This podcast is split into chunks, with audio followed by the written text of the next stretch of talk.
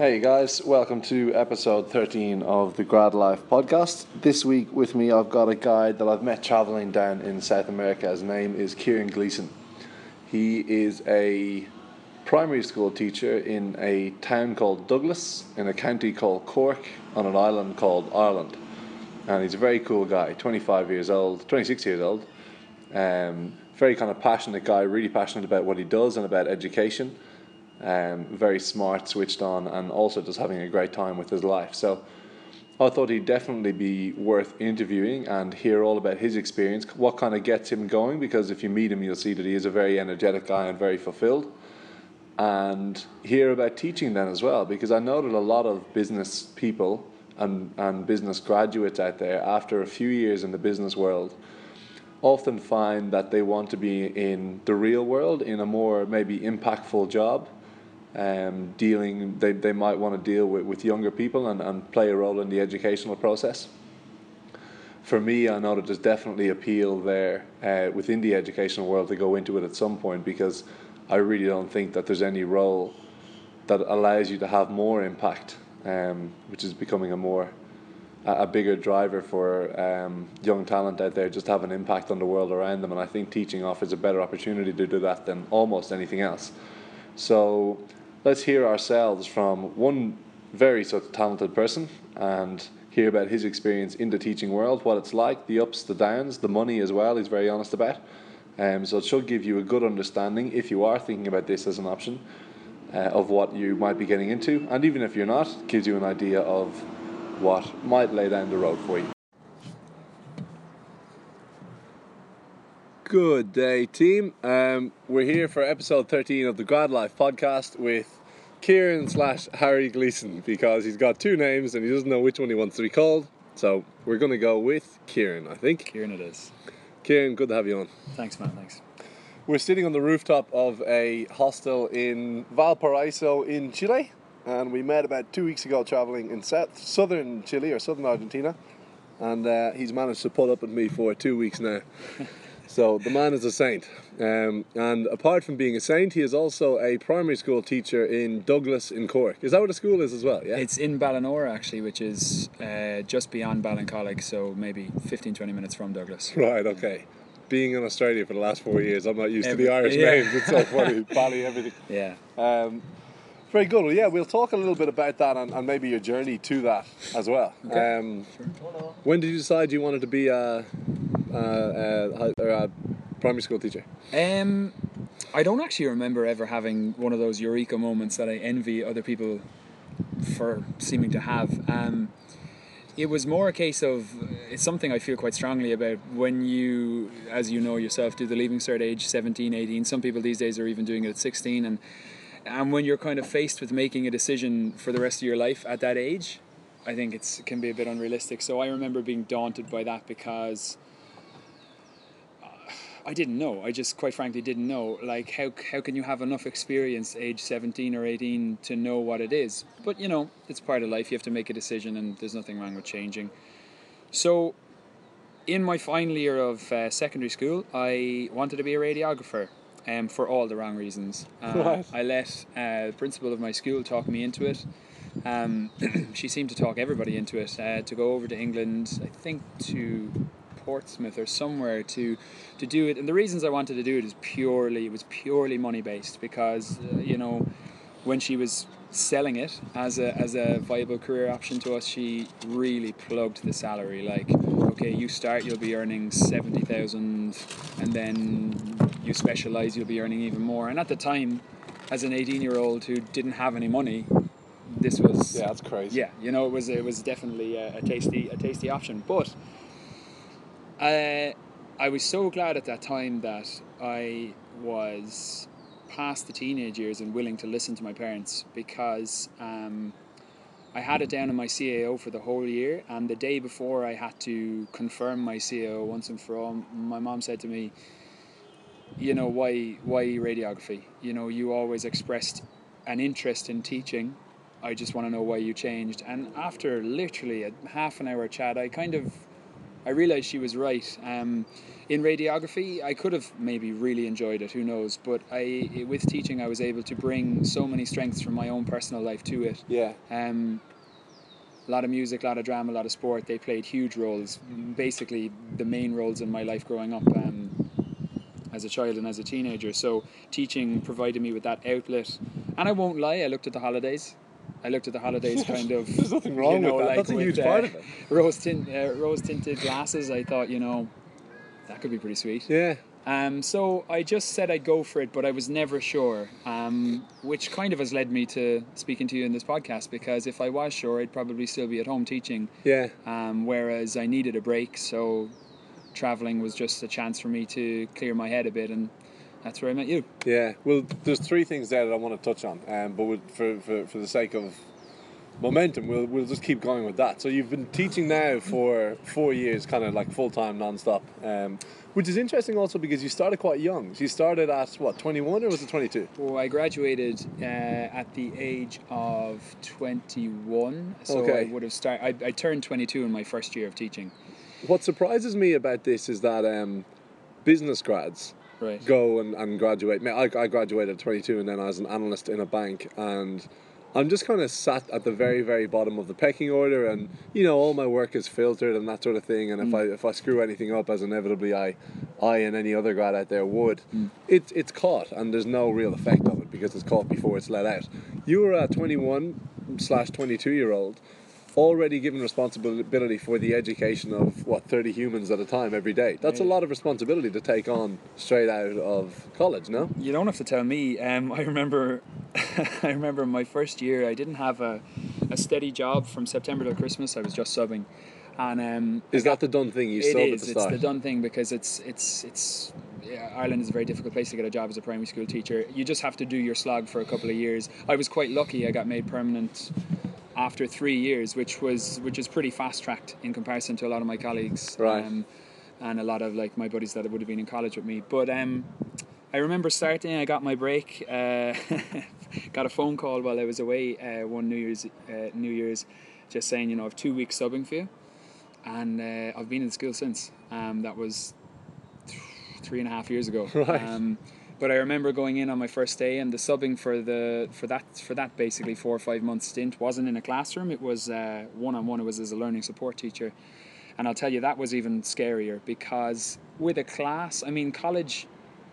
The, the degree I had, you know, has many faults. I, I won't I won't go off on it, but it, it does aim to teach you how to teach a class, like an ideal class. Um, there isn't a lot done to sort of prepare you for working one on one with the kids with learning difficulties, maybe behavioural difficulties. yeah So, oh God, I remember sitting there on my first day being handed all the folders of the teacher who was sick that I was taking taking over for, and being told on my first day, I'll never forget it, that the following day I had a meeting with parents of one of the children that I was had hadn't yet met. yeah Um, it was a meeting that the teacher, the teacher who was ill, was supposed to have. So they didn't cancel it. They were just like, "Oh yeah, you can have the meeting with them and you can talk about what's going forward." And I literally had no idea. you what didn't was even know what the kid looked like I didn't know what the kid looked like. I didn't know what their specific needs were. I'd only seen it on paper, which is rubbish, really, when you think about it. You, Yeah. know, you have to meet the kid and you have to build up a rapport because it can take a while to really discover the the challenges that that child faces, especially when they don't know you. They'll be kind of closed off, but. You know, I think at the same time, at the time, I was like, "Oh my god, this is awful. This is like what an in- induction of fire. Like, I, I can't do this, can't do this." But you know, the more people I talk to across different um, across different professions, like I think a lot of people, a lot of people come out of college, go into their job, and always feel like they're thrown in the deep end. Maybe it's just the process, yeah you know, because it's a totally different uh, life. You're suddenly there, and you're suddenly responsible for something, and maybe it stood to me. Maybe Yeah. it stood to me, gave me the type of experience I needed. I know one of the most challenging things um, about being a teacher that they don't really prepare you for in college, and I know I would tell anybody thinking of doing teaching is about your how you deal with parents, uh, how you communicate with parents. Um, you have to be ready for parents coming in who've had an awful morning. Uh, you have to remember that while you might have 30 kids in the class, the parents only have one kid in the class. So every parent will be demanding yes something. And maybe that was good. Maybe that was a good start for me to learn how to sort of come across like that. I, I know for a fact that I made a bags of that first meeting. Really? Like, oh, absolutely. Like it's at the time I was I was mortified. I remember going home and rang a buddy of mine who was just out in her, in, in her first year as well and saying, how how what was I supposed to do here? And she was like, I don't know. That was like parents were asking me questions about um, certain difficulties that I hadn't I hadn't read up on because I, I hadn't been given the chance to sort of maybe do my own research. So I was just eyeballing it like Yeah. you'd never believe. But you know what? We got through it and it was fine. It stood to me. And then the following year, I went into a class and then spent three years. And you went, okay. Um, and what, what I found really nice earlier was that you made a video up here on the roof actually for the kids and sent it back to say this was me in South America. Yeah. that's a very cool part of the job, which Yeah, we'll probably yeah, get into. sure. Later on. And to keep with the pressure, so that's one type of pressure dealing with par- parents. Mm. Another type of pressure I would associate or imagine um, is true as an educator. Uh, I'll use the Leaving Cert teacher as an example. So Right. the, the high school exams for those Australians listening. Um, you're responsible for getting, say, if you're the maths teacher, helping a student to get the aid that they need to get the course that they need in, Right. in high school. That's a very kind of um, time enclosed. So you've got up until June when the mm-hmm. exams are. Time enclosed, intense period of pressure to perform. Mm-hmm. And a lot of responsibility over the education and the future of that student. In the primary school level, how does that pressure man- mani- manifest itself? So, to, to use a business analogy, you're further down the supply chain, further back the supply chain of this student that will be, I guess, the finished product mm-hmm. leaving leaving school. But how does that pressure manifest itself in the in the day to day of a primary school teacher? Um, it's This an interesting question makes sense. Yeah, no, it's an interesting question because it touches on and on, on, on some other opinions I have on standardized testing, um, which would be kind of in primary school. You know, you don't you don't have a junior cert, you don't have a leaving cert. So what you have instead is you have standardized testing. Um, it differs between schools by law. Every school has to do standardized testing in second class, fourth class, and sixth class, if I remember rightly. But in the school I've been working in, we did it at the end of every year. But uh, it's the ones from second, fourth, and sixth I sent to the department for like kind of nationwide analysis. Right. Um, it's funny because uh, you know I can only speak from experience from working in my particular school. You know, and it was a great school, um, but I know for a fact that uh, primary school for me, as a teacher, as an educator, I strive for it to be inclusive of so many different branches of life.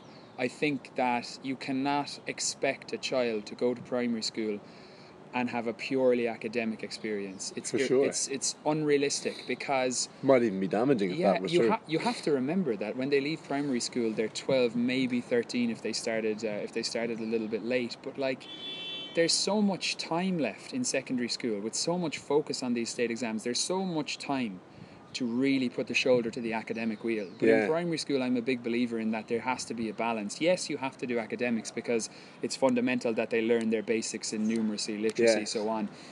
But I'm a big believer in like spending an hour now and again, like dancing like total idiots. You know, like let's let's spark creativity in a different form. Okay. Um, but that leads back into your question because I tend to ramble a bit. But sometimes I feel the parents only see the standardized testing. So at the end of the year, they're mad keen to come and talk to me Yeah. and they're going to say, "Oh, and and the sten there was, you know, um, for example, Jimmy got a sten of six, and last year he got a sten of seven, and I'm just wondering, you know, and like standardized testing, everybody knows, even the people who make the standardized testing, knows that it, they know that it, it is a flawed system. It is maybe the best of a bad bunch of options And I'm sure it's economical. you know well, and yeah. it's economical but like you have to understand that for example the standardized testing in english doesn't test creative writing yeah. but jimmy could have become an amazing creative writer throughout the year Yeah. because he was inspired to read more he was inspired uh, his reading inspired him to comprehend things better he improved his fluency improved his uh, his vocab he had more exposure like there are things it doesn't test which i think are fundamental to any student going Yeah. forward. And also, there's a lot. There's a lot of things that are learned in primary school, like life skills, learning to deal with other people. Um, you know, I know it's quite a topical conversation. Like bullying is like it's a buzzword thrown around these days, Yeah. but it's it's just coping with life that you have to teach the kids, and there's so many so many other things you can teach them through interaction, through playing outside in the yard, through doing maths in the classroom, through painting on walls, through doing Irish in the classroom, to doing Irish outside of the classroom, Yeah. English, so on. So I I just think sometimes people need to remember that they are just kids. And like primary school should be an opportunity for them to really dip their toes in so many different pools because there will be a time to put your shoulder to the academic wheel. Yeah. But as I'm sure you know through the countless people you've met, I, I can even think in my head of a couple of friends.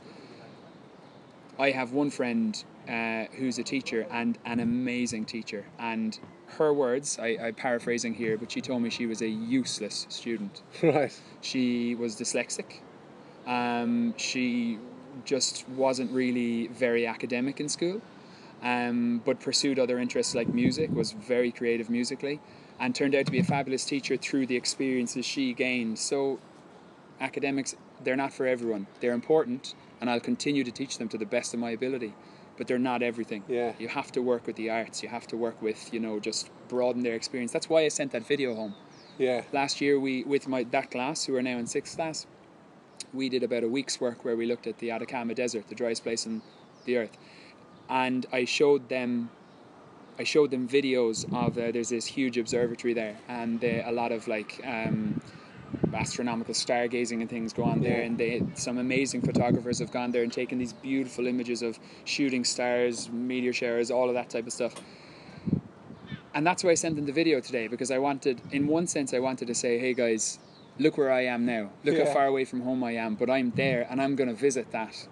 Um, and like, you want them to see that like these things are not just something on a screen because that that dips into another problem with kids all, always looking at screens and being satisfied that they've seen something if it's on their phone Yeah.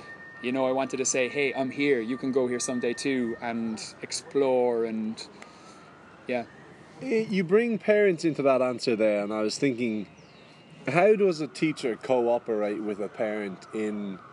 So the, I see the job as twofold: the academic and developing the brain, and then developing the human. Hmm. It's not up to the parent to develop the brain necessarily because that's why they send them to school. Hmm. But obviously, they'll want to take on the responsibility as much as they can. I'm guessing hmm. to form the human. But you also have access to the kid eight hours a day, and so you have to take on some of that responsibility as well. Absolutely. How does that? How do those two?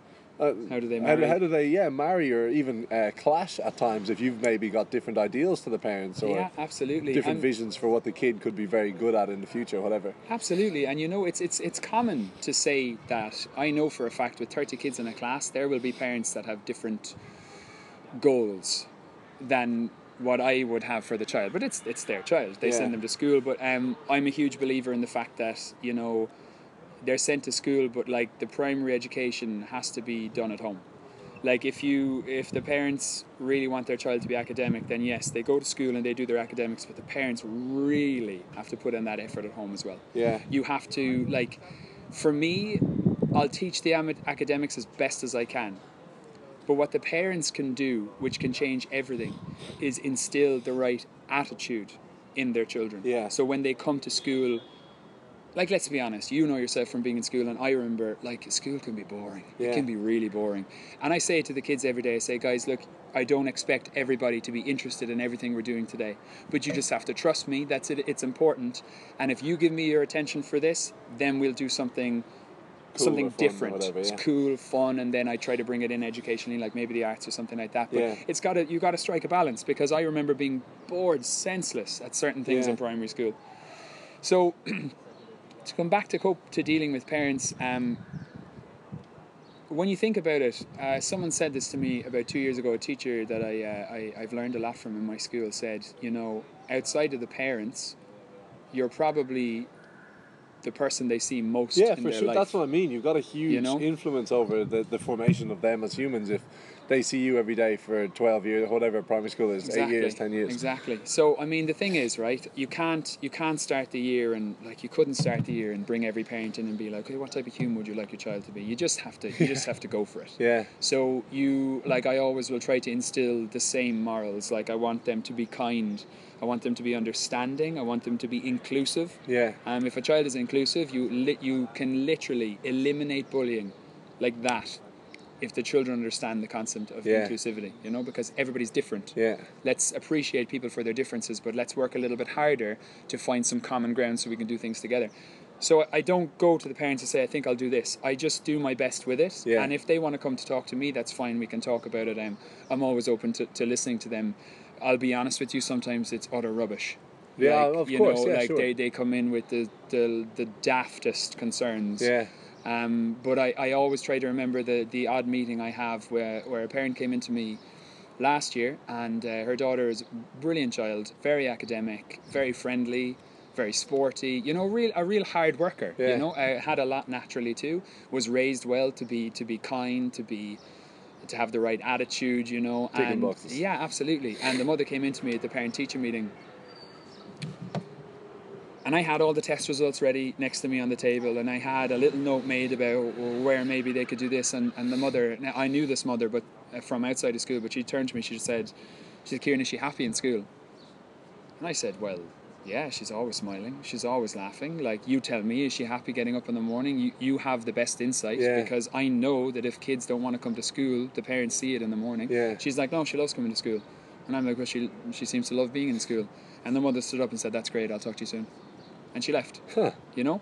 And the thing was, she knew that if there was an issue academically or socially that I needed to talk about, Yeah. I would talk to her about it. Yeah. And as she was leaving the, the room, I remember I questioned myself. I said, "Oh, what?" Did that go said, really well yeah, or I was really like, badly? Should, should I say something? Should I do? And then I said, "Hang on a second. There's nothing I need to say Yeah. here. Her child is working hard. She's got the right attitude, and the mother is happy that she's she's happy. Like, Yeah. You know. And so I just left her off. And I remember thinking, you know, it's not always that easy because this child really did have a lot of strings to her bow. But it was a good attitude. It was a good outlook to have, and it was for me. It was really ticking the basics. Yeah. Is she happy? She is. Is she working as hard as she can? She is. You can't ask for anything else. Yeah. You can't expect unrealistic expectations. Like uh, if the child is working as hard as they can, what else can you ask for? Yeah. Do you know? You, you saw me watching this morning these videos. Uh, future of money, future of work, future of home, future of food. It was a thing done by this news website, Quartz. Really, really good. Um, and just a nine-minute video on each of these things. Right. and they gave their take on where each of these things was going. If you were to give a, a, a quick take, what would be the future of primary education? Because we see things being automated, etc. And I'd love to, in, in the same answer, hear your take on this uh, trend of homeschooling that seems to be pretty popular among. I, I know it's quite popular. I think among uh, wealthy, say, tech families in in America and. Um, Maybe those that move a lot. yeah, maybe those as well, like dependent on the lifestyle. But I'm interested to hear what you think. Do you, I mean, certainly it's obvious that there's a social element missing, which I would consider to be one of the most important factors of a primary education. But I'm interested to hear from your perspective what you think. Um, right, I'll touch on So, that so first. yeah, both, both, both, both at the yeah, same time. so- I'll touch on that first. I think that um, you know, if schools didn't provide a necessary social outlet for learning, then homeschooling would be done everywhere. But like homeschooling doesn't provide that, and for me, it, for me, it's a no-brainer. They have to be in school. They have to be in a place where they're constantly put out of their comfort zone with other people. Nobody goes through life yeah, like not dealing with people you Yeah. know in, in, in interactions in the shop uh, the supermarket buying clothes uh, all the way up to in your job uh, your family your Yeah. relatives relationships as you get older. And all of that is learned through social experience. Yeah. like seeing something happen to your group of friends or something happening in your group of friends it's character defining. Yeah, and also it's fun. Like kids love being with like with their friends. And they love like you know kids have that beautiful innocence where like I, challenge anybody to say they've never seen a four year old who'll just walk up to another four year old and just immediately like start playing. They just have this natural like let's do things together that Yeah. people do lose as they get older. But f- as regards the the homeschooling you know if if the circumstances require it then you know it has to be done and it's it's a parent's decision. And if they think if they think it's a good way of doing it then fine. But i think the best way i can answer that question is to say that my kids will never be homeschooled yeah, sure. my kids will never be homeschooled they'll be in a school um, public private whatever they'll just be in a school where they interact with other people because i i want my kids to come home from school crying someday Yeah. because I want to work through that problem with them. Yeah. And then I want them to come home from school laughing with tears because I want to hear about it. And I just don't think they'll get those opportunities if they're homeschooled. Yeah. So that's where I stand on that. As regards um, the future of education, uh, Well, I mean, we can see practical things being brought into it. So you know that I'm very passionate about, say, childhood obesity. Absolutely. And I'd love to see it built into a, a Yeah. curriculum, you know, Yeah. Mm. learning about diet and where food, real food, comes from, etc. Um, learning about the, how to work, say, you were saying you got this guy in on how to deal with Snapchat safely and responsibly, like, Mm. yeah. and, and that that was very impactful because it was relevant for them. All these these core issues, you Mm. know, how to behave maybe in an environmentally sustainable manner as well, Mm. just the day to day things, whatever it is. Do you see these as, as realistically becoming a part of a curriculum for these primary kids? I think it's. I think they are. For example, you've got like in Ireland, you've got the Green Schools, which has its focus on like um, like a more sustainable environment. Yeah. Like you have the schools are encouraged to get their flags for like um, water consumption, electricity consumption, you know, recycling, Yeah, and that's great. It's good, and you know, a healthy bit of competition never hurt anybody. So like the fact that some schools can have their flags and some schools can't, it's a good. It spurs on schools. Yeah, it's good. sure. Pub, it's good publicity. Um, I know we spoke already about the, the childhood obesity, and it's something that you know I also feel very strongly about Yeah. because I just I just don't see how it happens It's- personally. it's such an It just- unnecessary I just don't see it. But for example, in our school we had something called Project Spraoi, which was inspired by um, Spraoi. That's an Project Irish word. Spraoi, S P or yeah. A SPR, O I. AOI, yeah. Yeah. What is it? It's fun. Oh yeah, yeah. Yeah, okay. Spraoi, fun. Um, it was inspired by a program that was started in New Zealand, uh, where the schools brought in, um, like I mean, let's be honest, how how long have experts been telling us that 30 minutes exercise a day or an hour's exercise a day if you're a kid is just this is all you need. Yeah. And the unfortunate reality of the situation is with exercise now being being seen as a viable option on a computer screen, like kids are not getting as much as they should. Yeah. So this project was brought in in New Zealand to try and combat that. It was it was aimed at in adding to the curriculum a 15 to 20 minute like cardio workout to each day Right. to make sure that the kids had at least 20 minutes in the day and maybe even even a bit longer. I think it should be longer I think PE should be done every day but another another story for another time Yeah. but um and they basically uh, there were some master's students in the Cork uh, Institute of Technology who took this project on um, for their their thesis and they came out to our school and uh, our principal is quite proactive in, in regards with regards to things like this you know if there if there's a new program that we can try he's very good to, to bring it into the school and try it.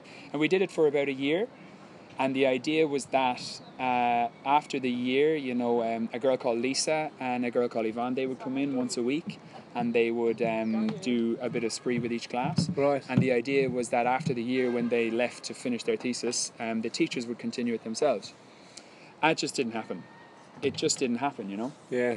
because um, you know the Department of Education and the government they don't allocate enough time within the they don't allocate enough time within the recommended guidelines for something like that. So it's ha- like I completely understand why it didn't work. Yeah. There's going You- to be a clash there between Yeah. the old and the new. That's it. You look at the curriculum and you say, "Oh well, I'm supposed to get this many hours of maths done. I'm supposed to Do you get the chair? I'm No, supposed to get this many hours of Irish done and one hour a week of PE. Yeah. One hour a week of PE. That's you pretty know? nuts. Um, y- you know, if you, it's just unrealistic. Even if you tried to do that five times, once a day, that's twelve minutes. Yeah. But you know, there just there needs to be more of an emphasis on it. Now, I know that we um, in our school we tried something quite interesting. We used to do this, uh, like we did athletics in the morning um, for those that wanted to run in the city sports or do cross country Yeah. That's good. we were lucky enough to have the GAA pitch out out the back of the school, so we were able to use that. But um, so the future of education, coming back around to that question, it needs to be more inclusive of like standard health guidelines. You know, less time on screens, more time exercising. Um, I'm a huge believer that I know we teach English in primary schools in Ireland. And I know we teach Irish in primary schools in Ireland, but I'm a huge believer that why is there not another European language? Spanish. Spanish, Yeah. Italian, French, German. Why is there not something? And I, I, I don't even mean that the primary school teachers should teach it.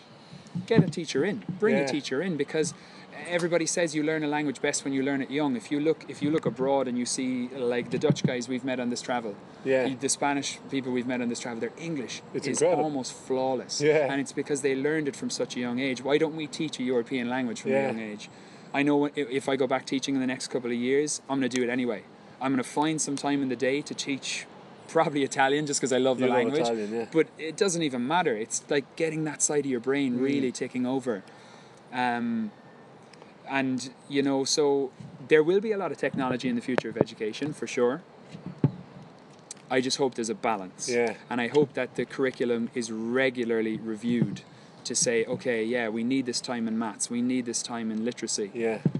But you know, let's get some time in for the arts as well. Let's do that. One thing I think, yeah, and I'd, certainly back up that arts claim. Uh, one thing I think is that you can see that in terms of like the macro trends happening, technology making huge advancements, and and our lifestyles making huge advancements along with that. But as people, we're almost, you know, in some ways regressing in that our uh, literary skills are, are declining because we no longer use pen and paper. Our, we, we barely read anymore. We listen to audiobooks.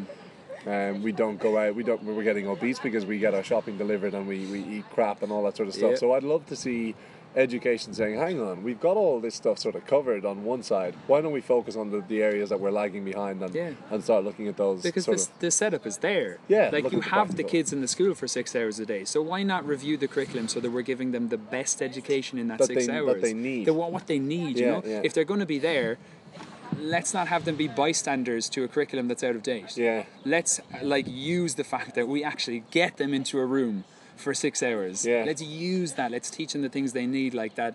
You know, you talked about, you know, like teaching them about healthy eating. Teaching Yeah. them, like, it's just vital. Yeah, it's, It's it's, just vital. it's key, and if they don't do it, they're not going to use the stuff we are teaching them. But anyway, um, it would be good to make a shift now towards like kind of angling uh, angling this chat towards people who are thinking about um, teaching, whether they're in school, in college, or uh, in a different job at the moment. So. Hmm. Couple of things would be interesting to get into the mindset of a teacher, and we've talked about what different worlds we come from. So how I come from, I've come from a, a commerce degree and, and a bank and a, a technology company, and you've come from from education. Very very different worlds. Right. And I can tell you that when a grad joins a bank or any company, the kind of generally the goal is to be the CEO of that company or a company or set up a company, whatever Yeah. it is. What is the goal? What is the, the pinnacle of an educator's career that they kind of look to, that most young educators would look to as as being their goal for their career? Is it to be the headmaster of a school? Yeah, you or- see, I would say that those that are uh, business inclined or leadership inclined uh, will look towards leading the school Yeah. uh, uh, in the role of vice principal or the role of principal. They might even take it that step further. Some teachers might want to continue educating. I know that uh, the vice principal in our school, she uh, she's an educator on the Hibernia teaching course. And I couldn't think of a person better suited. She comes with 40 years' experience in the teaching profession.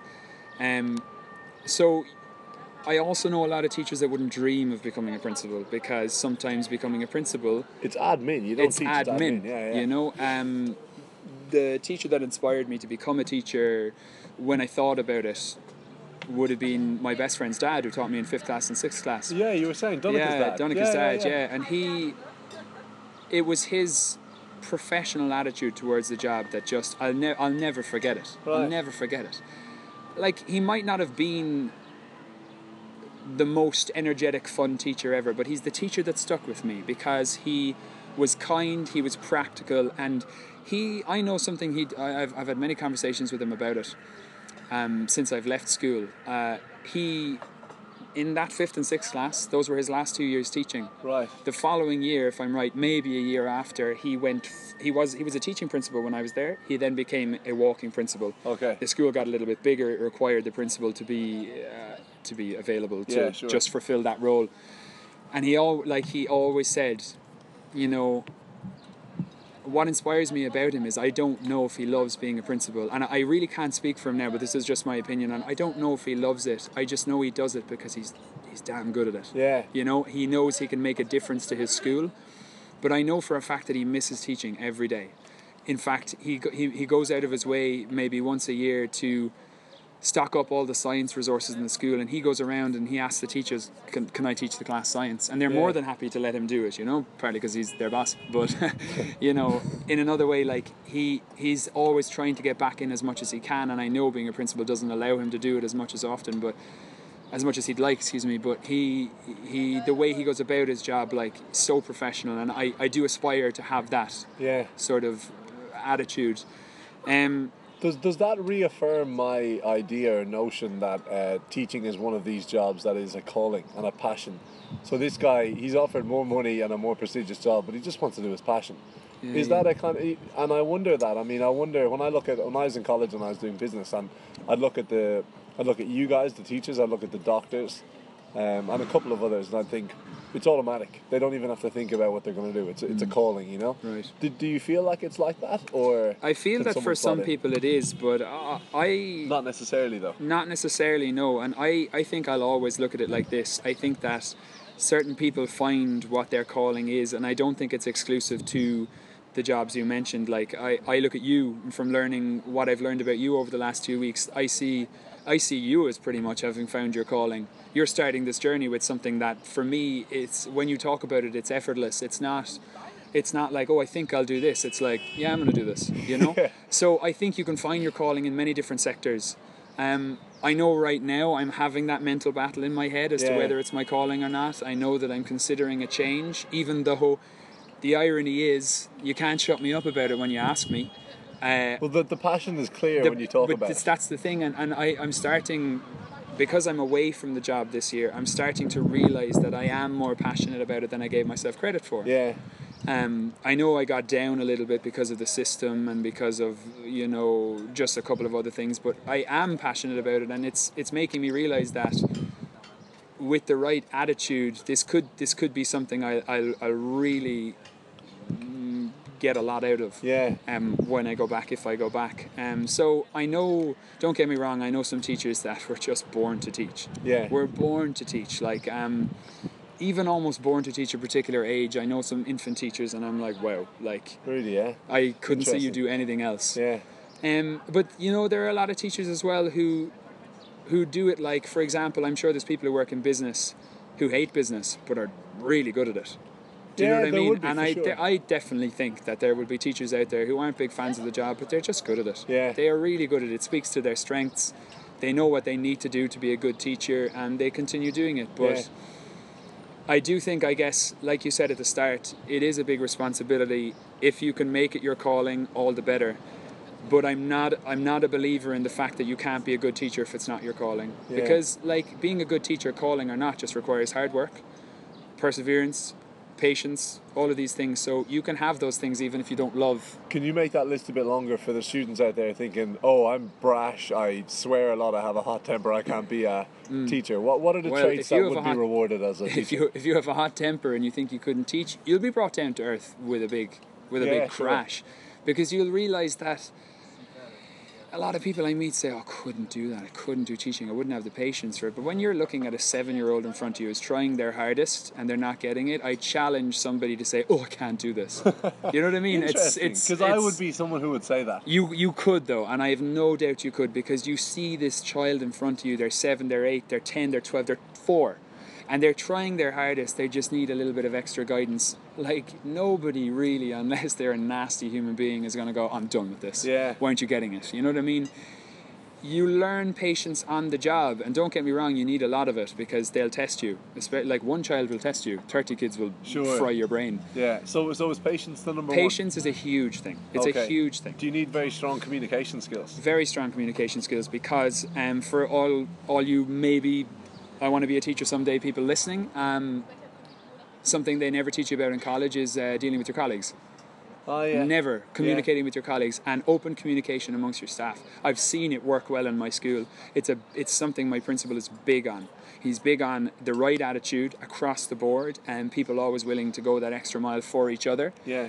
and ma, just everything runs smoother. You know, you also have people you can confide in. Um, so not only do you need to be able to communicate, and it's funny because teaching can provide you with the craziest, the craziest contrasts in a day.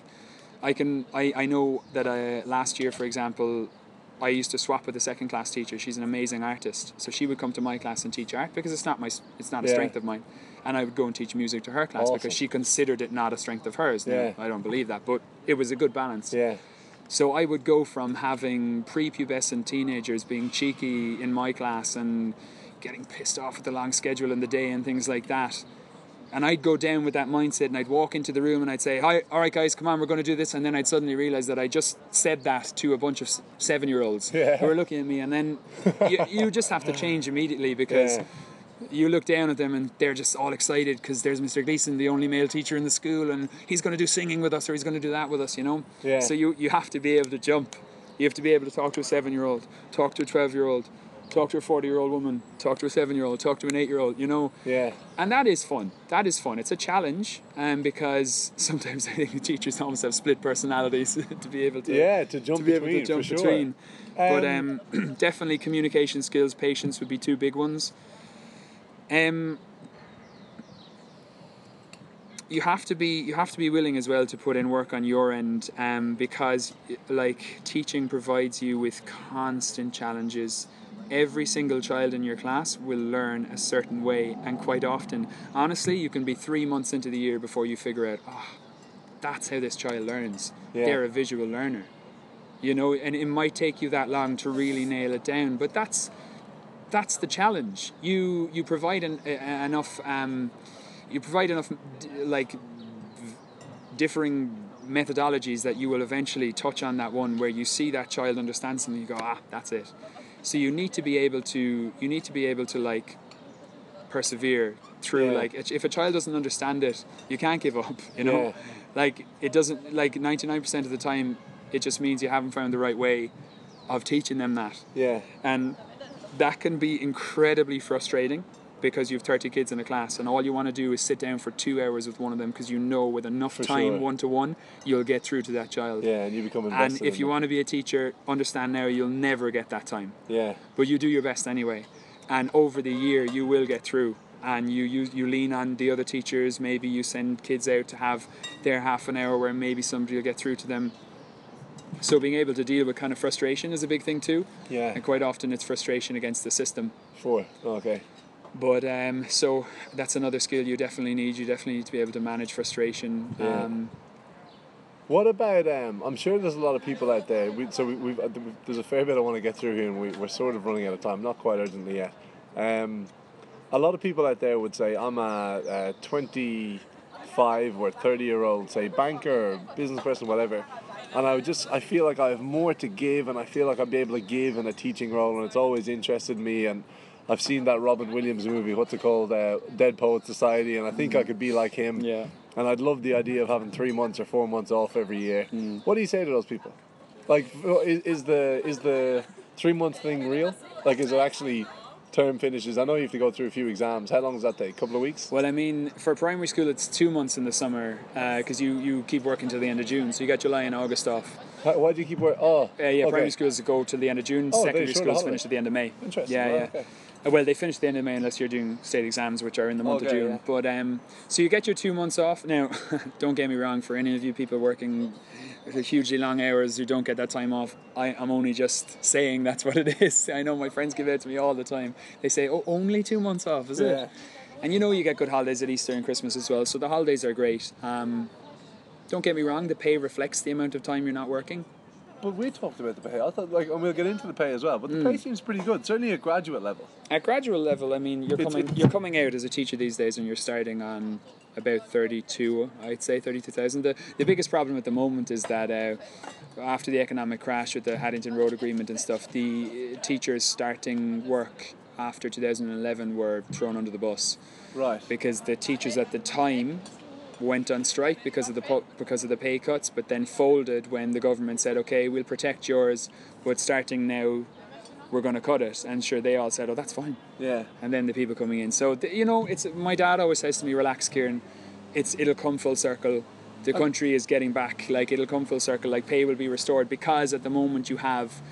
You can have somebody two years older than you, started two years before you, doing the exact same job as you on a much higher earning potential, Okay. and that there is a discrepancy there. It's not bad though. That, I mean, I think three-year accountants, three years in, in these famous big firms like EY and stuff, three years in are probably making that money as well. Mm. Is so, the same, yeah? Yeah, pretty similar. Like, Yeah, as in, uh, literally, uh, almost the exact same. Maybe two or three k short. I know anyway as well. Like as much as I'll talk about it, in my first year, like getting paid a salary was unbelievable. it's it was unbelievable. It's Like unreal. I don't even remember what I spent my first year salary Yeah. on. Like it went, but like it was amazing, you Yeah. know.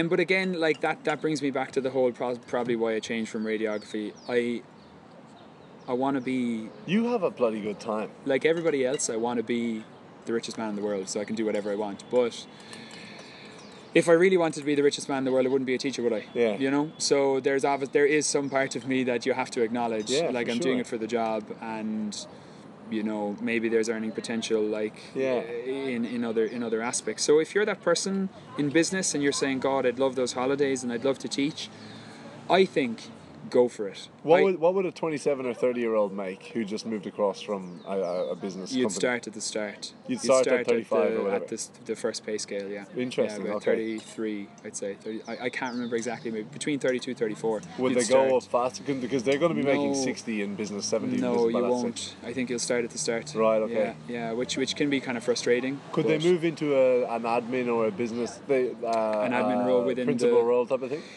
No. Um, well, look, anything can happen, but as far as I'm aware, like, you know, you don't get a principalship unless you have Years minimum five years teaching experience, Yeah, you know. sure. And I'm not on the board of management of any school. I don't make the decisions, but if I was, I wouldn't employ anybody who hadn't Yeah. taught because. While it is an admin role, and maybe you need a business savvy mind, and maybe you need somebody able to make strong decisions like you do in business, you can't not understand the role of a teacher. Sure. like you can't. Yeah. You're running a school. A school is full of teachers. A school is full of students. You have to have had experience dealing with both. Yeah. Um, so they wouldn't be able to jump right in. Even if they could, I wouldn't suggest they do because it'd be too difficult. Without that experience, it'd be too difficult. Yeah. Um, if you want to do it, I think do it. Like I, I'm always, I'm always open to people teaching in, in this. Donica, my best mate, is a doctor. Hmm. You know what he enjoys most about his job is the teaching he does. Yeah. Uh, as in his intern year, he was uh, doing rounds with people in medical school, and he loved it. And it's what I'm doing with the public speaking. Yeah, and yeah, I and I know you love it. I can Yeah. tell, like I can tell that you would come I'm into a primary school and just you would feed off that energy so well. For sure, I if you're a it. person who likes people, it's a great job. Yeah. Um, if you're a person who's willing to acknowledge the difficulties of the job, you'll have a great time. I mean, we're no fools as teachers. We know every job is difficult. You know, everybody has their own challenges. But if you want to do it, do it. Maybe you can start by working at a summer camp for kids. Maybe you can see how you deal with kids in a situation like that because those are crazy. Kids are wild. Yeah. Like they're absolutely their brain is just shut off from school because they're on their holidays. Maybe you could try um, bringing a strength to a school. Hey, I'll come in and I'll do a bit of drama Well, I was going to bring that up. So, I mean, I don't have kids and I'm not blowing smoke here, but I really like the idea of if I did have kids, you being the guy to educate them because you're a young guy, have the strength of communication, etc. But what I love is that you're really into sport and you're really into music and you're really into drama. Mm. And so you're going to be standing in front of the kids every day and stretching their imaginations. And you've just got a lot to bring to the table in that regard. Mm. I think there's a lot of people, and this is one of the kind of passion areas I have. I picture the person working in a corporate job who has so much to offer but can't find a channel through which to offer it. So they were a brilliant musician in school and they haven't done it in three years, or they're a great athlete and they love sport and they love people, or they, you know, they, there's can't something, there's a passion there that life. they can't let. Yeah, exactly. And imagine you sitting, and it, this was uh, kind of uh, similar to the case with me, probably where I don't have as, quite as much to offer, but I was sitting in a bank and there was just no channel through which I could express my passions or strengths or personality, yeah, yeah. yeah. And it seems like you have limitless, not limitless, but you've got a lot of opportunities within To your. Mm. job to do that. And I think there's a lot of guys who are in the position that I was in. Um, well, and I considered uh, secondary education because Yeah. I, I just thought I'd relate better, and I had experience yeah, yeah. in the in secondary schools as well. But it would, it's, I think it's a very good option for someone like that out there who has, Mm. Has these, these things to offer. skills or aspects of their personality. yeah, who is driven by these things. Um, would do you, do you think that's fair? Do you I think it's fair, absolutely. I think like teaching for me, like I obviously think it's one of the be- greatest things you can do, It like must be so because, like you know, I'm a huge fan. Like I actually have talked to a lot of my friends about. I love the secondary school system. I love that you have a different teacher for different subjects. Yeah. And what I would love to do in my primary school is be the teacher of the subjects I know I could teach best. Let me go into every class and teach music. Let me go into every class and teach maths. Those are my favorite ones. Yeah. Let me go into every class and teach drama and, and let's get my friend Louise in to teach art because she's incredible. Yeah. Like let's get um, another teacher in the school who's an incredible Irish teacher. Let's get her in. That's a good idea. You know, and I love that idea. Team teaching to me is the way forward. Yeah. And I know that when I go back, I'm going to be very passionate about it. I'm going to try and set up as many trades and swaps as I can because I just think you have to play to your strength. For sure. You know, like in, in I know, for example, that I'll teach the kids art in my class, but I know, I know that two doors down there is a teacher there Yeah. who could blow these kids' minds with her creativity and art, and maybe I, I should go and learn from her so I can do it myself. But I'm like, hey, let's do a swap. I'll bring Yeah. something to the table. You bring something to the table. And do you have the license to do this? So do you have the license? Do you have the creative license within your job to kind of teach the way you want to teach, or are you stuck rigidly to uh It depends on Program. It depends on well, like for example, like with maths, I have thirty-five topics I have to teach in the fifth class, and I have to get through them all. But can you teach them? do you- Like, say, I don't know. Say if you're adding up people, are you able to get the kids to go outside and like I don't know, pile on top of each other and count that way? That's a terrible example of interactive teaching. You know what I mean? Example. Health I'm, and I'm just-. I'm Go on, thinking- jump, jump. I'm thinking of the Robin Williams movie where he teaches in a very kind of abstract and fun Yeah, way. Yeah, yeah, yeah. You want to surprise them with your methodologies. You want to keep them on their toes. You want to keep them excited. So, yeah, for sure. I mean, like if I if I feel like the kids are going to learn this topic in history better if I'm outside acting it out and screaming at them, I'll do it. And You don't have someone on your ass about that. Not at all. Right, okay. uh, maybe in other schools you do, but not in my school. Okay. Um, I know that the principal is good. He he allows us creative license to do so. Yeah. I know with the whole swapping, I did it with one teacher last year. I don't I don't know how realistic it would be if we all went to the principal. We're like, hey, can we just Yeah. swap here, there, left, and centre? Because you'd have parents in saying there's a lot of disruption, even though that's codswallop in my opinion. Yeah. But um, yeah, I, and I think, but that's the challenge in primary school. The challenge is using that creative license, because you know what? At the end of the day, like, if if you can teach maths better standing on your head, then you should be standing on your head teaching maths. Yeah. Do you know, like, um, I teach a lot of my lessons through Standing humor. on your head. Yeah. Standing on my head, yeah, one arm hanging hanging from the You, you teach them through humor. I teach a pretty lot through humor. Like I'm quite sarcastic with the kids, and at the start they have no idea what's going on, and at the end they love it. Yeah. But it just it allows me to sort of try and keep things moving in a good manner, even when I'm boiling with rage on the inside at like some of the behavior. You just have to like I approach it in a kind of way where like you know we'll have fun we'll have fun. If, if if the line is crossed you know there's a lesson to be learned there um, and you use that lesson to like communicate to them like better ways of, of, of coping with situations. But i know i teach a lot through humor. Like when i go into the second class i make a fool of myself at the top and immediately you have the kids attention. Yeah, like sure. I, I, I run in and i just start singing. I roll on the ground i like jump on a table i jump back down and the kids are immediately looking at you you have to grab their attention and that's just how i do it i, I bring a lot of energy to it Yeah. which is funny because also when you asked me for a list of strengths earlier being energetic is an absolute necessity Yeah. you need to be exhausted at the end of the day and you will be Yeah. but like a lot of jobs you can be um, But that's what you want. You, you know? you do you want You it like you need to take care of yourself outside of school because you want to be spent at the end of the day Yeah. because if I'm throwing myself around I know the kids will be more likely to do it Yeah. whereas if I say throw yourself around with a deadpan face sitting in my chair nothing's happening like you're not getting anything out of them you're not like I make a fool of myself so they're not afraid to make a fool of, them, sure. of, of themselves you know Yeah. um, and yeah, I, I just think again, like to come back to it, that creative that creative license you have, that's what you have to challenge. Yeah. You have to find a way to to do the best you can in a particular situation. And I know that I know I didn't do it to my full potential in the years I taught. I did with certain things. I, I sometimes I threw the hat in at points when I said, oh, you know, I got frustrated and. I, I, I was learning myself how to deal with it because you learn everything on the job in teaching. It's it's it's too unrealistic to expect that you can teach somebody to teach in a Yeah. college lecture. You can't. Maybe you can teach. I don't know. You'll be able to answer this for me. Maybe you can teach somebody how to crunch numbers in a college lecture, Uh, yeah, you probably could. You know what I mean? Yeah, yeah. You can't teach somebody to teach in a college lecture. Yeah, sure. You can't. Yeah. It all comes from experience. Yeah, sure. You know?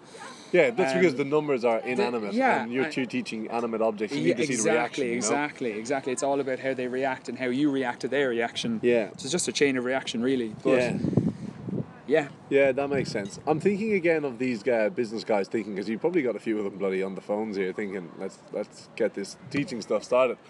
And the, the, the whole the pullback for them is going to be the fact that they're making 60, 70k and then they're going 35, 40k. Hmm. Do you go home? Do you work nine to three? Uh, so the school hours, like I'd be in school anytime from eight o'clock on. Um, But uh, when, when would you go home? school, school finishes in my school at twenty to three. I uh, don't leave till half past five. Half five. Yeah. I'm going to ask you what you do in the meantime, but even half five, Hmm. a business, uh, someone with a commercial mind and commercial experience could probably run a business on the side if they were teaching. So a lot of people Yeah. do this with full time jobs when they Yeah. finish at seven or eight and they still run a business. if Yeah, they're, you know, if they're very absolutely, ambitious. absolutely. And you've got the time during the day or during the summers and Christmas and Easter or whatever to. Absolutely, it's something I hope to. If I go back teaching, it's something I hope to challenge. Uh, Yeah. Challenge myself in my personal life. Uh, I'd love to own a wine bar. We spoke about Yeah. this. You know, maybe I'll do that and be able to give my evenings to it. The only thing I will say is you come back to the. It's all about finding a balance in lifestyle because trust me, when It's twenty three fine. comes, you're you're bait. Yeah, you're yeah, absolutely that's bait. fair, But that's fair. I know, for example, that I, I did some after school teaching. Like, so on certain days, I on the days that I do after school teaching, I taught a bit of violin after school. I taught some drama after school. Um, I taught tin whistle after school. So I would do those directly after school. The kids would stay. you'd do it um, maybe until four o'clock. And on days like that, I might be out till six or half six. Because there's a lot of prep. There's also there's also that need to talk to colleagues about how your day went. There is Yeah. that need, you know. God, I did this today. You know, maybe you want to pick their brains, or maybe you just want a good rant because you you'll probably know there's beauty in ranting to somebody who knows nothing about your job, but there's also beauty in ranting Yeah, to somebody who knows everything about your job. I want to ask something about that as well, but just first, that going back to that to the people listening, that shows you that you've got no excuse. If you're put off teaching because of the money, you've got no excuse because if you're really ambitious about the money, you're able to make it on the side if you really want to, and you've got lots of time Mm. After there a couple available. of years to get yourself set up, you you can Yeah. really you can chat you can focus it to do it, and I, For I sure. hope to do that because if I if I go back teaching and I don't do something like that, I don't think I'll be Yeah. satisfied. Now, in my grad job, I was very lonely because I was the youngest on my floor. It was a floor of about 200 people. I was away from home as well, but 200 people there, and I was the youngest by eight years. And nobody knew what the hell I was going through. And uh, no, like if I screwed something up, I couldn't turn to anyone and say, "Jesus, how was your day?" Because they were just miles ahead, you know. And I was always jealous of the accounting guys because these big accounting firms take in 30 at a time, and so they're sitting beside their mates all day. And Hmm. Yeah, if they screw course. something up, they say, "Oh man, I just screwed these people." Yeah, so did I. No problems, Yeah. whatever. What and they do? talk about it. Yeah, yeah. Is teaching a lonely job because you've got the staff room at lunchtime or whatever, but you have you've also got yourself in front of 30 kids all the time. And surely that's somewhat isolating as well. So does loneliness come into it or is it a collegiate sort of environment? Yeah, I think you have a good grasp on it because I don't think you'd have asked if you didn't think loneliness was an aspect of the job. Because uh, you touched on something there which is kind of an oxymoron standing in front of 30 kids and being lonely. Well, I'm used to it on You- stage. You know what I mean? Like, Yeah. and I, I, I, I would have a small bit of experience in that regard myself. Like, when you stand in front of people and you're the focal point of attention, and you are the focal point of attention, it can be lonely Yeah. because you know I know that the kids look to me every day like, what do we do now? What do we do now? What do we do now? And it can be kind of isolating. You know, you have to. You know, so you have to just get on with it. It's the job, you know, and, and, and, and, and you know what? It's your responsibility to get Yeah. on with it. You are the focal point for a reason. You chose this.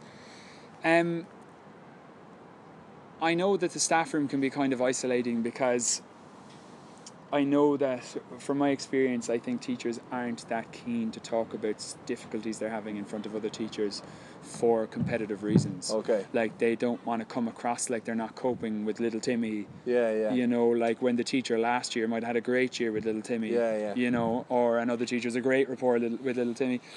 I know that at the staff room, myself and another a friend of mine, a very close friend of mine in the school, were generally the focal point of the conversation because we like to use that opportunity to talk rubbish about anything other than teaching. Let's What- let's have a best at. break for twenty minutes. Yeah, exactly. Do you know? So we'll talk about I don't know something on the TV, sports, uh, local news, like jokes, whatever. Because I think it's important to have that mental break in the day. just for that. But you know, I I know that. When you say is it a lonely job and do you have people to talk to, I think that comes down to being an individual. Yeah. Because I know you said that when you started out, you were like, you know, you didn't have many peers No to alongside talk you to. to. talk to. But I'd say you still went about it, and you still went about finding someone. You have your brother who's in business, Yeah. you know, and maybe like they mightn't understand it fully, but you still probably went about he about was it he was trying the to best talk. one because he was in the oil market job as well. Yeah. But this, yeah. So you're right. You definitely. It's good to find someone who has it. In that environment, in that banking and trading environment, Hmm. it's not the real world. So three out of four, I'd say, conversations that we had. I'm just making that figure up, but a lot of the conversations we had were about the oil market. Like it's not real world at all. We talk about Hmm. Macroeconomics and, and financial instruments all the time. Yeah. That's not the real world at all. I used to actually sit there wondering what it was like to work in the real world with teachers and you're talking about humans and education and what happened on the news last night in the community or the country. Like it's it's real world stuff, and I think it's just much nicer world to work in. I think you know. Yeah, I mean, uh, teaching is constantly surprising. Every day you'll have an interaction you didn't expect. Yeah, Um, you know, uh, without going into too much, you like all the kids are coming from different backgrounds, yeah. different family situations, different mornings. So is it? Yeah. So it probably maybe it isn't monotonous. Monotony is probably the number one push factor out of the corporate world for people. It's what strikes grads the mm. most. It goes, Jesus, I'm doing this mm. every day for the rest of my life. Then, unless I do something about mm. it. Teaching doesn't bring that same monotony. Well, if it does bring the monotony, you are in power. You're in the power to change that. You have Yes, the power okay. to change the mono- the monotonous Brilliant, like line of, of or the direction of whatever it's. Perfect. Like That's you the have, opposite to corporate. You see, yeah, you have the power as the teacher. I know that last year, for example, we were doing some some history lesson that I I needed to get covered, and I could see the kids were a million miles away. It was coming towards the end of the year. Yeah. We'd done our standardized testing. It was sunny outside, and I just said, "Let's go." Out we went, and we ran around the pitch for twenty minutes. We just ex- like expended that energy. Like we just the kids were panting, and then we went back in, and then it it it worked for the majority of them. They were more attentive. They Yeah. were they had released some of that pent up boredom. Yeah. Um, so if it gets monotonous, you have the power to change that. That is, what are we? Probably a bit over an hour into this. That is the number one thing I think for people. Mm. That is what these business guys want out of. They want out of the monotony. Mm. They want out of the lack of power in their day to day and lack Mm. of control over the circumstances under which they're working and the conditions as well, Mm. and lack of control over the program that they're working to. That is the biggest thing I think with teaching. You control the three of those, and that is enormous for Yeah, your absolutely. feeling of empowerment every Yeah. day and your satisfaction in your job and, And how you invest. Like we talked about going home spent. You will go home spent if you desi- if you decide and design how you're going to spend your energy during the day. You know, Mm. you're gonna you're gonna design it and, and decide upon it Mm. in a way that will get the most out of you. The most uh, in a way that you're going to enjoy it the most, and the most and that way you're going to be the best at what you're doing, and you're going to get a much more you're going to get much more out of it as well. Mm. I think that's a huge point to touch on. Yeah, absolutely, absolutely. And I think you know as well. It's, it's just something you said brought something up that um, I I think it's it's rubbish to to deny that teachers are people who like to be the center of attention. Yeah, for sure. You know you like that's also like if you like to be the center of attention, that will speak to you. Yeah. Like teaching will speak to, to, to your your want for that. You And know. if you're like me and you've got shit jokes, the kids have to laugh at your jokes. Yeah, So because I'll be honest with you, it's great. Like you can teach them the terrible jokes, and they might think they're the best jokes. So it's fabulous. yeah, you must be in heaven. I am in heaven. They love my puns. They love my puns. Yeah, I know. I know it's all going downhill when one of them just looks at me as if to say, "Jesus, yeah. you're hopeless."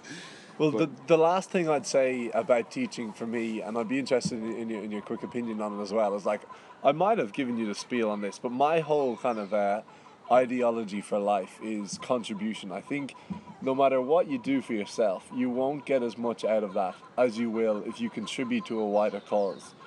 And I think, like, just uh, we'll say contribute to a community, and a community can be any size. It can be your family, your uh, your local community, your county, your country, you know, the, the, the science world, the business world, the education world, whatever. And I just think that you are contributing every single day to 30 kids and their parents and those who come into contact with those kids because you are contributing to them academically, you're, you're developing their brains and their, their academic kind of capabilities, but you're also teaching them to be humans and be good citizens and be Yeah. good members of a community, etc. Hmm. And I just think that that would be so rewarding and so rewarding on such a different level that people in the business world don't even have access or understanding of that level. I mean, it's just so different to anything someone in a corporate role would even It's visual would impact. grasp. You can see the impact in front of you. Yes, you go in Yeah. in September. You start with a class. A guy mm. can't read or whatever, mm. and by the end of the year, he can. Mm. And that is visual impact and massive impact on the life of someone. Yeah, well, I'll tell you one quick, quick uh, anecdote that I, you know, maybe I'm blowing my own trumpet here, but it's something that came to my Wouldn't like mind you. just today. Wouldn't be like me. Came to my mind just today, and I, I know that I don't appreciate the impact I, as a teacher, have on kids. I, I don't. I forget it. Yeah. Until I'm reminded That's understandable. that I do have an impact on them. And one thing uh, um, somebody asked me today, I was talking to somebody about their difficulty they had reading in school, and I just remember thinking, I had a girl I taught last year who was an incredibly hard worker, uh, very eager to please, really a, a great a great girl. She really was such a hard hard worker. She didn't read much because she didn't really think she was very good at reading. Now she was a very good reader. She was maybe a slow reader, Right. but a good reader nonetheless. Her comprehension and her fluency were, you know, about average, you know, but improving, which is all you can ask for. But she didn't really read at home. She didn't really find it fun. She was one of those people who wanted to be outdoors playing yeah. footballs, whatever. And I read, I read Harry Potter to the class, and I went for it. I was doing all the voices: Hagrid, Nice. Dobby, the crack. Like you know, for the first ten minutes, you're more, you're mortifyingly embarrassed about the whole thing. The kids are in stitches laughing at you, but the next day when you don't do the voice, they're like, "Why aren't you doing the voice?" You know, they love it. Just like I love listening to it myself, and I love when the voices are Yeah. done by, by the narrator. That's brilliant. But this girl didn't really like reading, wasn't too enthused about the idea, and then came to me in December and showed me her Christmas list for Santa. And at the top was the series of the Harry Potter books. No way. So she could read them again at home. And I just remember in that moment I said, well, you know what? An impact, no matter the size, an impact is an impact. And I made an impact on that child's life. She enjoyed me reading the stories so much and she enjoyed the, the way I went about it that now she wants to read at home. And Yeah. like, I remember just going, oh, that's great. I, I made a difference to that child. If I made no other difference in the year, I did make that difference. Yeah. And like, it is rewarding in that regard, and it's important. This is why I blow my own trumpet in this in this regard. It is important to recognize the impact you make and reward yourself emotionally for the impact you've made. They might not have improved like from 80%, 85% in their maths, but maybe they love reading now. Yeah. You know, maybe they took up a musical instrument outside of school. It's important to recognize that you did make an impact, whatever that impact is. Yeah. And I always make a point of recognizing the impact that my colleagues make. Yeah. A good friend of mine, she's an amazing infant teacher.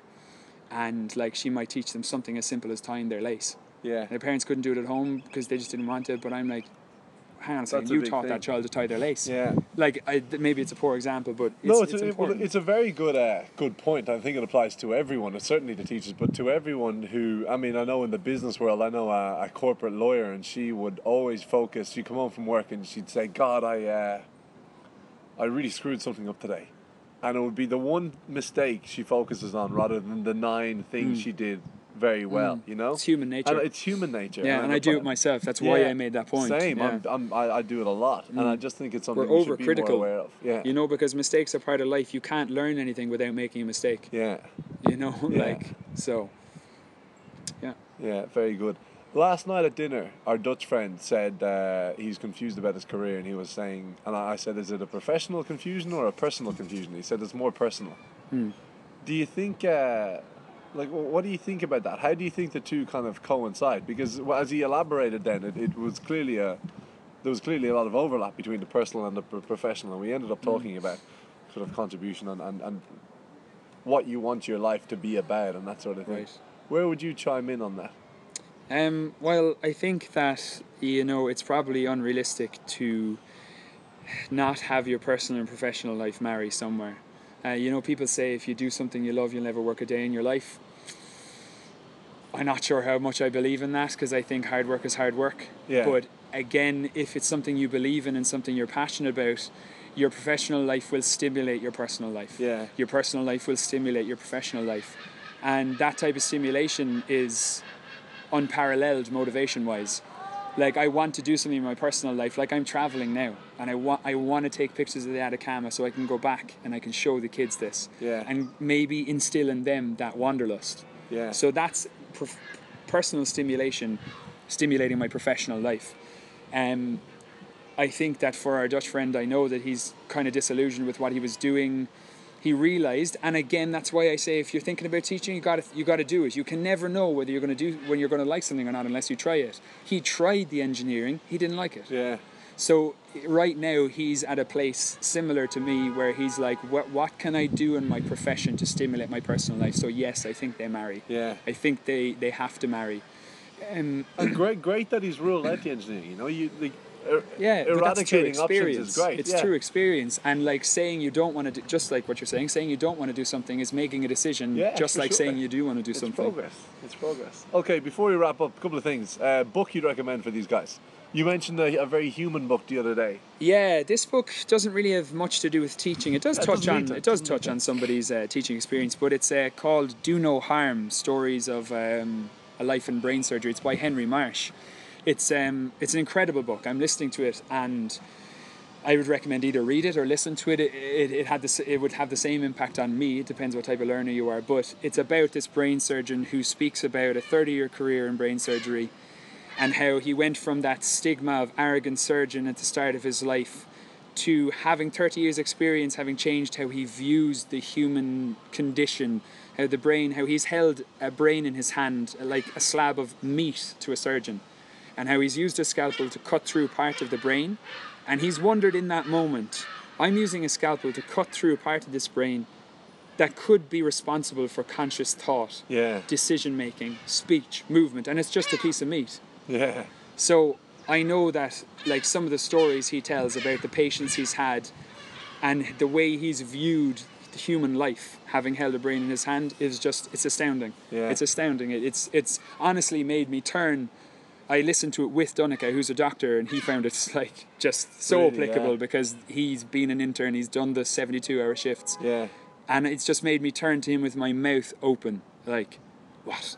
Like, yeah. no way. And I, I, I was saying, you talking about it reminded me of uh, When Breath Becomes Air, which is another surgeon's Yeah, book. and I'm really looking forward to. so human, and these guys are dealing with people at the at the emotional pinnacle of their lives. That's I mean, true, when they've got a brain tumor, whatever it is, Yeah. it's just it's it's so intensely human. Yeah. It's incredible to read and, and to experience. Yeah, So, absolutely. yeah, I'd recommend the the genre for sure.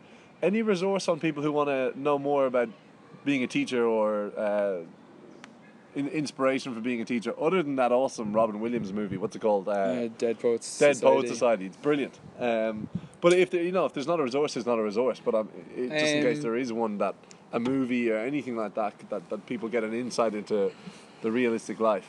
I don't know. To be honest, like you know, a teacher is first and foremost a communicator. So anything that involves learning to communicate with people, and especially kids, you Yeah. know, kids can bring so much fun. So if you enjoy working with kids, the reality is you'll probably enjoy teaching them. Yeah. As much as they drive me around the bend. I love them. Like, do you know, they're great. They they they they feed my energy, and you know that I'm a pretty energetic person. Yeah.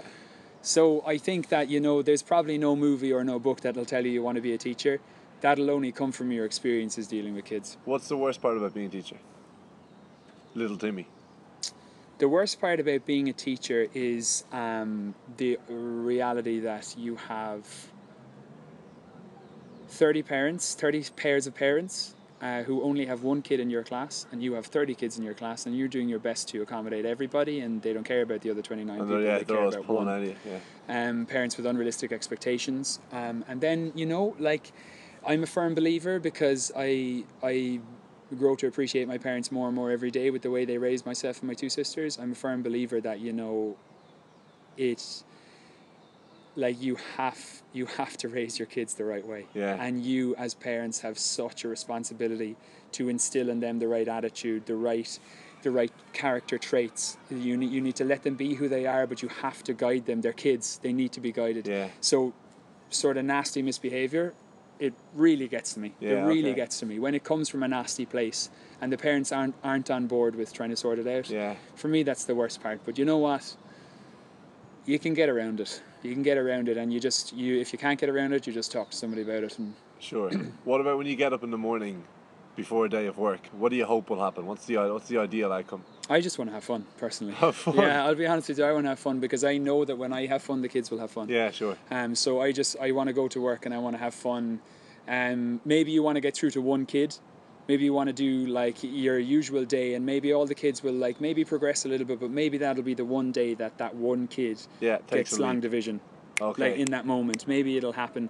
Um, for sure, but I just love having fun with them. Yeah. I love having fun with them. It's probably why I'm a primary school teacher and not a secondary school teacher and not a college lecturer. Okay. I, thi- I think teaching across the board in different professions is noble and it's Yeah. im- vitally important. But I know it speaks to my personality that I can go and just have a bit of a laugh with them. Yeah. And if they go home smiling from school, I'm happy. I sound like an old person, but I'm happy if they're Ah. going home smiling from school, um, because I know I'll, I'll cover the academics and we'll we'll work hard. But if they leave happy, you know, it just it. I think it helps the parents too. I think it's one of the most noble professions, and I'm delighted to hear that it is good fun as well. And lastly, uh, any quote that has ever inspired you or keeps you going or that, that, that rings true in your head? So I, I think I've told you, but my favourite one is open your eyes and see all you can with them, for one day they'll close forever. Any like that? I, I'll be honest with you. That quote you translated for me from the streets of Valparaiso Oh yeah, I saw that on the street art. What was it? It was um, life or no, the world is a book, and those who don't travel only read one page. Yeah, That and it was it. just like for me right now, it's so applicable to what we're doing because Yeah. we're traveling. But I think it's so it's so accurate. Like you know, it's um, for me, it's it's it's huge. And then something that stuck with me that we almost had a we almost had a, a joke about this in um, in college.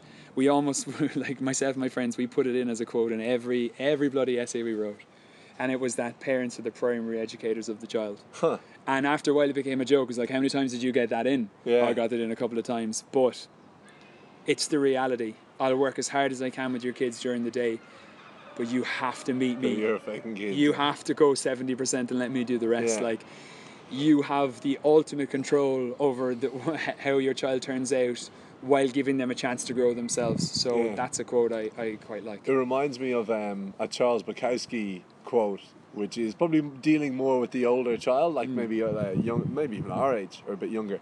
Um, there is nothing more damaging to the spirit of a child than the parent who wants the best for them. And it's to do with careers and oh, you Yeah. should just you know marry Yeah, that yeah, girl yeah. and be a doctor and don't th- think about it again. guidance comes in many forms like you just have to you have to be there for your child but you have to you also have to guide them through Let them run free as well. yeah well. let them run free but you know like they, like letting them run free with the right guidance is the perfect balance Yeah. So there you go. That's uh, that's the quote. The world is a book, and those who don't travel read only one page. Yeah. Kieran Gleason, thank you very much. You're very Absolute welcome. pleasure. You're a good Cheers. man.